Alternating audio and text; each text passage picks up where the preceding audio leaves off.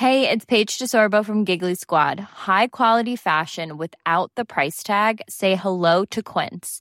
I'm snagging high-end essentials like cozy cashmere sweaters, sleek leather jackets, fine jewelry, and so much more. With Quince being 50 to 80% less than similar brands. And they partner with factories that prioritize safe, ethical, and responsible manufacturing. I love that. Luxury quality within reach. Go to quince.com slash style to get free shipping and 365 day returns on your next order. Quince.com slash style.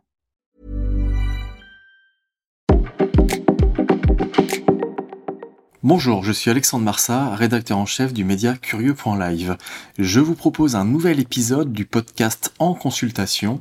Aujourd'hui, je me rends en consultation à l'hôpital Olévêque du CHU de Bordeaux avec le docteur Xavier Galvez. Xavier Galvez est un psychiatre addictologue, chef de service de la filière des TCA, c'est-à-dire des troubles de la conduite alimentaire.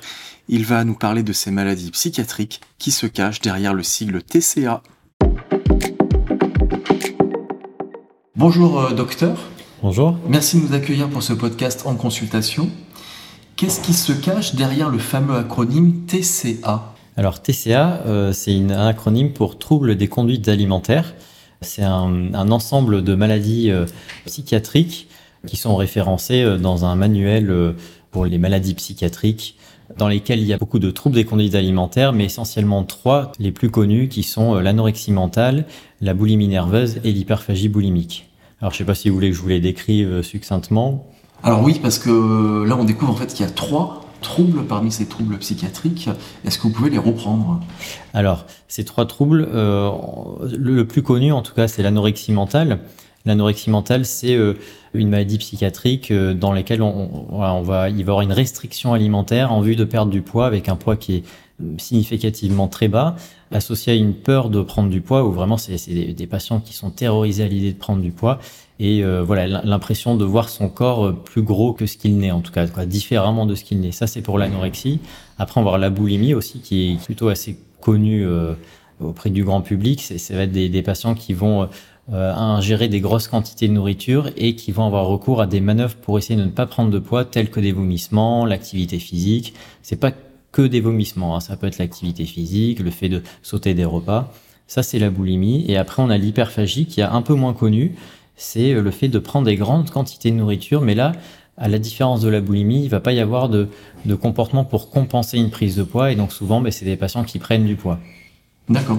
Alors pourquoi ces trois troubles que vous avez définis, ces trois troubles des conduites alimentaires sont considérés comme des troubles psychiatriques? Ouais, ce sont des troubles euh, dans le sens où euh, c'est quelque chose que les personnes ne maîtrisent pas et qui va avoir un retentissement, en tout cas sur leur vie socio-professionnelle, familiale, assez significatif pour impacter euh, le bon fonctionnement psychiatrique, psychique du patient.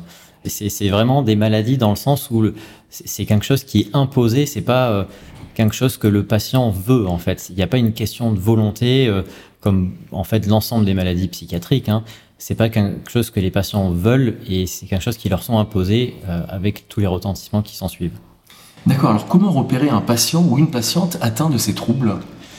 Alors ça, ben, c'est ce qu'on fait en consultation. Donc les patients viennent souvent parce que justement il y a une souffrance qui est telle liée à ces comportements-là, qui viennent en consultation. Alors nous voir nous, mais ça peut être d'autres médecins. Et à ce moment-là, ben, euh, ce diagnostic-là est fait de troubles des conduites alimentaires selon des critères vraiment assez précis euh, que je vous ai un peu énumérés succinctement, mais voilà. Le patient est conscient alors de ces troubles? Alors, il peut, s'il s'est déjà renseigné, mais il peut ne pas en être conscient aussi, et c'est un peu tout l'objectif euh, de la prise en charge, c'est déjà, dans un premier temps, qu'il se rende compte de où sont ces troubles. Disons que c'est quelque chose qu'il ne maîtrise pas et voilà, où sont ces troubles euh, dans des comportements de tous les jours qui pensent être de son propre fait en fait? D'accord, alors à, quel moment euh, ces patients viennent vous voir? Alors, Comme toute maladie, c'est des patients qui viennent en soins à partir du moment où il y a euh, un retentissement euh, à la fois psychiatrique. Hein. C'est des patients qui sont tellement envahis par des pensées liées à la nourriture qu'ils en viennent à consulter un psychiatre ou même un impact des retentissements euh, physiques, hein, parce que le fait d'être dénutri, ben, il y a un état de gravité physique. À ce moment-là, ben, ces patients-là sont amenés à voir un médecin et euh, à faire ce diagnostic-là. Mais effectivement, on est un service adulte, hein, on travaille avec la motivation aux soins du patient, donc c'est les patients qui viennent nous voir directement. Et effectivement, euh, on peut avoir des formes de déni, hein, des troubles, surtout en début de trouble. De venir en soins est plus difficile pour ces patients, mais euh, avec le temps, euh, ils finiront toujours par venir en soins si la maladie est trop importante. D'accord. Est-ce qu'il y a des symptômes particuliers liés à ces troubles qu'on peut identifier? Des symptômes particuliers, oui. Alors ce que je vous disais euh, tout à l'heure, alors ça dépend lesquels, hein, mais euh, pour l'anorexie mentale par exemple, c'est le fait de se restreindre, qu'il y ait une restriction des apports alimentaires, que ce soit en termes de quantité, de qualité, hein, euh, les matières grasses, les sucres, le fait d'avoir des préoccupations corporelles importantes, de vérifier toujours si on perd assez de poids, que ce soit en se pesant, en se touchant le fait d'être euh, envahi quotidiennement et même en permanence par des pensées liées euh, centrées sur l'alimentation, des pensées obsédantes, une rigidité un peu sur la, vie de tous les jours. Hein. C'est pas quelque chose qui touche que le côté alimentaire, ça va être euh, l'organisation de la journée, faire en sorte que tout soit bien organisé pour se rassurer, des symptômes qu'on va retrouver chez beaucoup de personnes et puis après quelques petits symptômes qui vont différer entre entre les personnes. Après il peut y avoir aussi des conduites de purge, ce qu'on appelle donc des vomissements, des prises de laxatifs pour perdre encore plus de poids, de l'activité physique, contrôler le poids, euh, mais aussi euh, sculpter euh, sculpter une silhouette. Parce que l'idée c'est aussi d'aller vers une silhouette qui donne l'illusion aux patients de se sentir mieux dans son corps, mais au final on arrive à des à des patients amaigris voilà, et puis c'est très souvent associé euh, à une dépression euh, en lien avec la dénutrition, mais aussi parce qu'il y a peut-être une dépression associée. Il y a souvent aussi des troubles anxieux. Voilà, tout un, panel euh, de symptômes liés aux troubles des conduites alimentaires. Alors, quand vous nous avez défini ces, ces TCA, vous avez tout de suite rappelé en fait que c'est des troubles psychiatriques. Mais est-ce que ces troubles psychiatriques peuvent avoir un retentissement sur la santé physique et lesquels? Alors, mais justement, c'est la maladie psychiatrique avec le plus fort taux de mortalité. Donc c'est hyper important euh, de le retenir, avec le plus fort taux de mortalité essentiellement lié aux conséquences euh, somatiques, donc physiques, de dénutrition. Donc la moitié des, des patients qui décèdent de ces troubles, euh, non les trois quarts, excusez-moi, qui décèdent de ces troubles sont liés aux conséquences de la dénutrition. Plus particulièrement l'anorexie alors plus particulièrement l'anorexie, oui. oui, complètement. Après, pour ce qui est de la boulimie, il y a un très fort taux de mortalité aussi lié aux conséquences ben, de se faire vomir on perd du potassium, euh, je vais pas rentrer dans les détails, mais en fait, on est à risque de faire des arrêts cardiaques. L'hyperphagie, euh, c'est toutes les conséquences de l'obésité. C'est en ça que c'est euh, une maladie qui est très particulière, une maladie psychiatrique très particulière, parce qu'elle est à cheval, encore plus que les autres maladies psychiatriques, entre le physique, qu'on appelle somatique, et le psychiatrique. Et c'est ce qui en fait toute sa complexité, parce qu'on est obligé de travailler en concertation avec des médecins, à la fois somaticiens et psychiatres. D'accord. Alors comme la dépression, on entend souvent euh, les phrases "allez bouge-toi un peu" ou encore euh, "c'est une question de volonté". Qu'est-ce que vous en pensez? Eh bien, euh, alors justement, nous on travaille beaucoup là-dessus avec les patients. En fait, toutes ces maladies psychiatriques, on a l'impression qu'on en, est l'auteur. Il y a une confusion entre je suis l'auteur de ces actes-là, mais qui font référence à la maladie. Donc le premier objectif, nous, qu'on fait en soins, c'est d'arriver à identifier ces symptômes-là et de les différencier du sujet en question et de dire ben non, ça c'est pas moi, ça c'est la maladie. Et à partir du moment où on a pu identifier ces symptômes-là, et eh bien ensemble avec le patient, on va pouvoir aller lutter contre ces symptômes qui ne sont pas le patient en fait. Et ça c'est toute la complexité de ces maladies psychiatriques, mais à partir du moment où les patients le comprennent, c'est là où on arrive à changer tout le monde doit comprendre que c'est une maladie. Donc ce sont des malades et la maladie se soigne, c'est pas une question de volonté ou autre chose. Exactement. En fait, si vous voulez, vous l'avez bien dit, c'est une maladie et comme toute maladie, une maladie se soigne avec des soins et c'est pas en se disant ben là il faut que j'y arrive, il faut que je me mette encore plus de règles, il faut que je fasse comme ça. On aura beau essayer une maladie, n'importe laquelle, que ce soit une maladie cardiaque, une maladie euh, vasculaire ou autre, on la soigne jamais par une simple question de volonté. Et en fait, les troubles des conduites alimentaires n'échappent pas à la règle, c'est la même chose. D'accord, alors justement, quand un patient ou une patiente euh, vient vous voir, qu'est-ce que vous lui proposez comme accompagnement? Alors, ça dépend de l'intensité des troubles, euh, du retentissement euh, physique et psychiatrique, mais on, on s'adapte. On s'adapte à ça et on s'adapte aussi à la demande du patient parce que nous, on travaille toujours avec le patient, on va jamais imposer des soins. Donc, en fonction de la sévérité, on, on soit on propose des simples consultations, ou alors, si c'est pas suffisant, de l'hôpital de jour, donc avec des venues toutes les semaines, une journée. Où là, ben, en fait, on va commencer même à enclencher un travail vraiment avec des repas thérapeutiques, des ateliers. Euh. Et si ça, c'est toujours pas suffisant, on peut être amené à faire de l'hospitalisation complète. Et voilà, et ça, c'est toujours des choses qu'on convient avec le patient, euh, s'il est d'accord ou pas, en fonction de lui, ses objectifs. On s'adapte un peu à son, donc, il peut y avoir de l'hospitalisation pour les, pour les TCA. Euh, à quel titre? C'est-à-dire pour soigner la maladie psychiatrique ou aussi pour soigner les retentissements euh, physiques sur le corps? On fait les deux et euh, on commence toujours. Alors, on prend en charge les deux à tous les temps de soins, mais en début de soins, c'est sûr qu'on va avoir tendance à plus intensifier les soins sur le côté nutritionnel somatique, qui est souvent plus grave à l'arrivée et en fait qui est nécessaire parce que quand des patients sont dénutris, on peut pas travailler avec eux sur le plan psychiatrique. Il y a cette illusion, souvent les patients viennent pas parce que en fait ils ont des problèmes de santé physique, ils viennent pour des soins psychiatriques. Mais on est obligé quand même de commencer par une phase de renutrition pour que le cerveau fonctionne bien et ensuite aborder le psychiatrique. D'accord. Alors est-ce qu'il existe des médicaments contre les, TCA pour soigner les, TCA Alors ça dépend des troubles. En tout cas, euh, l'anorexie mentale, euh, il n'y a pas de traitement spécifique pour l'anorexie mentale.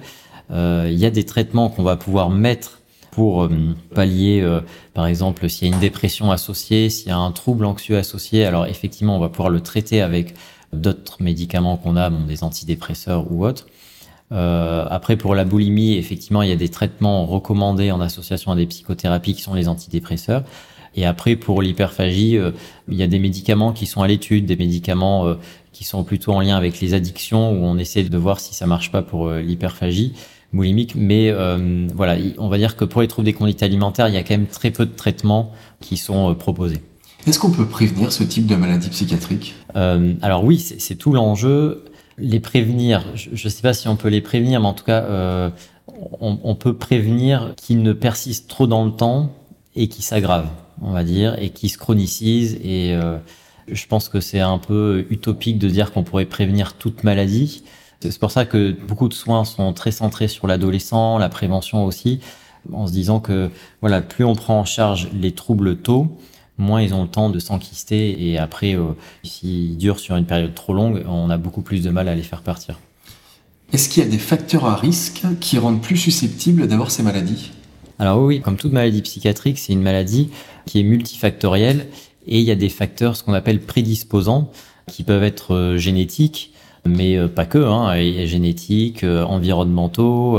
Est-ce qu'il y a des antécédents de troubles des conduites alimentaires dans la famille ou pas Est-ce qu'il y a des habitudes dans la famille alimentaire qui pourraient impacter l'alimentation future des enfants ou pas Est-ce que dans la société, on est une société qui valorise la maigreur ou pas, ou la maigreur ou d'autres formes physiques il y a des euh, facteurs prédisposants, mais aussi euh, plus d'ordre psychologique. Euh, Est-ce qu'il y a un facteur d'hérédité?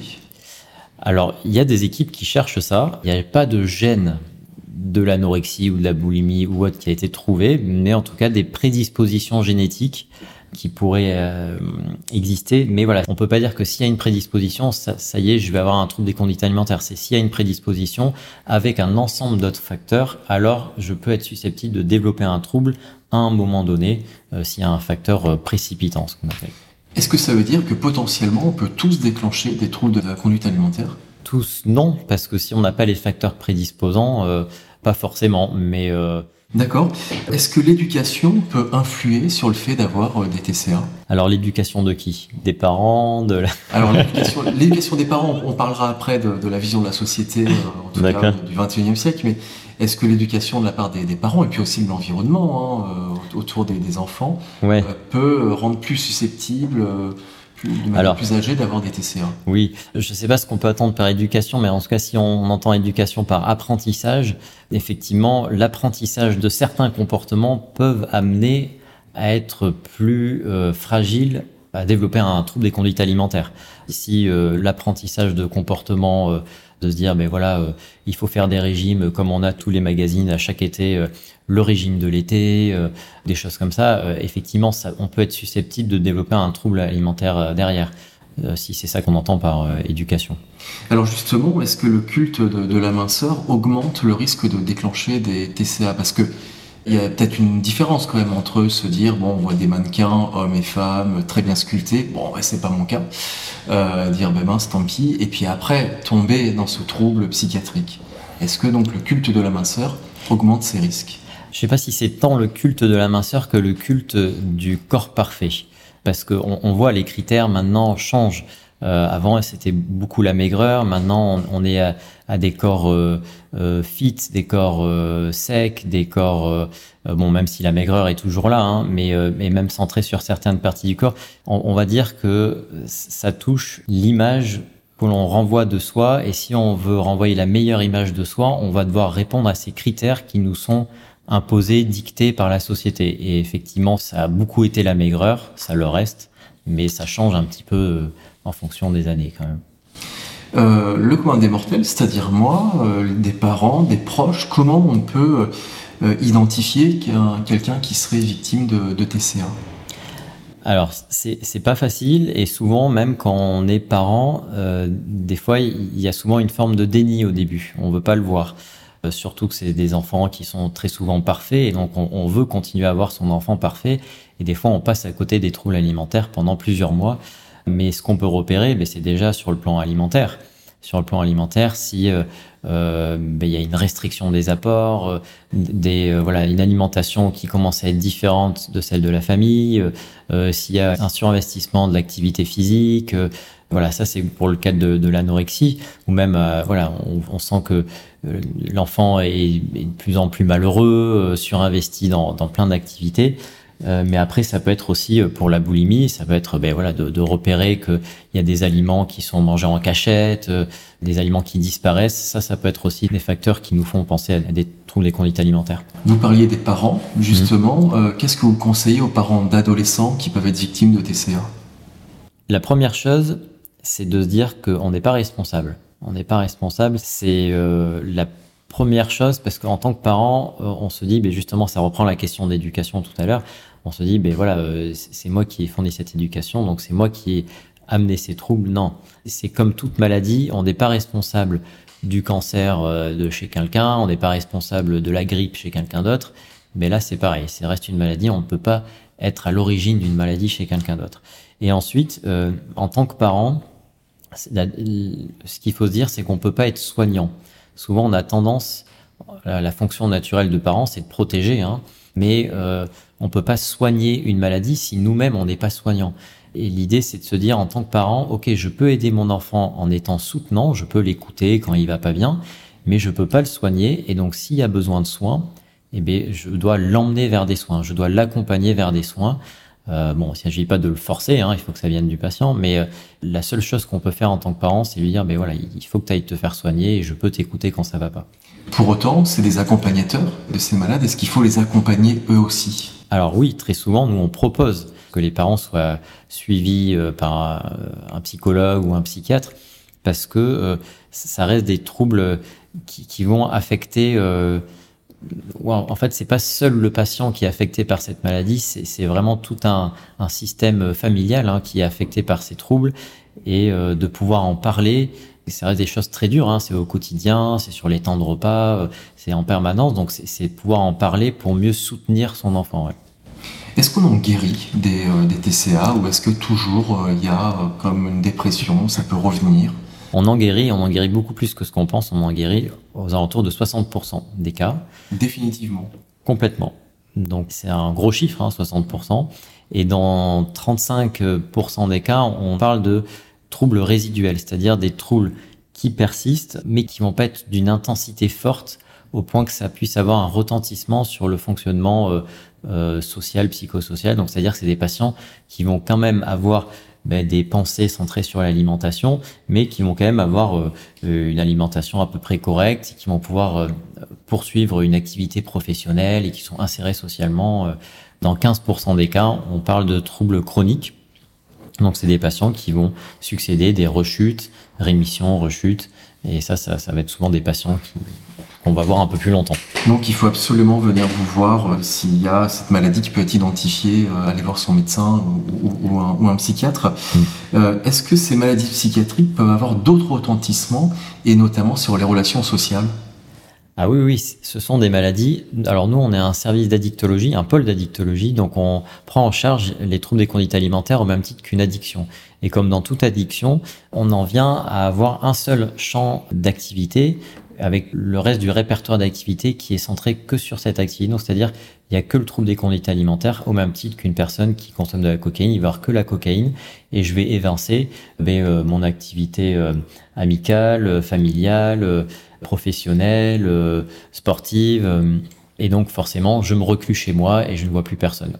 Alors revenons sur les malades. Qui peut être malade? Est-ce qu'il y a des différences entre les âges? Est-ce que c'est une question de, génération ou bien est-ce que ça touche principalement les jeunes Parce qu'on parle beaucoup des jeunes, mais est-ce que ça peut toucher les enfants, euh, les adultes, les personnes âgées? C'est une maladie qui va toucher euh, préférentiellement certaines personnes, donc plus préférentiellement les femmes, hein, que ce soit pour l'anorexie principalement, mais aussi pour la boulimie et, l'hyperphagie boulimique. Mais en termes d'âge, c'est une maladie qui va surtout toucher les adolescents. Pourquoi? Parce qu'à l'adolescence, il y a un remaniement identitaire, on va dire, ou un moment où l'adolescent va devoir se séparer euh, du cocon familial et où va euh, survenir beaucoup d'angoisse pour lesquels les troubles des conduites alimentaires vont permettre de faire face à ces angoisses. En gros, on va Et beaucoup d'angoisses liées aussi à l'image que le jeune peut avoir de lui. Complètement. C'est renvoyer la meilleure image de soi, c'est appartenir à un groupe alors que je prends la distance avec mon groupe familial. Euh, oui, complètement. Mais euh, c'est surtout à l'adolescence. Et ça n'empêche pas qu'il y ait des formes, ce qu'on appelle des formes précoces, avant la puberté, et il y en a de plus en plus.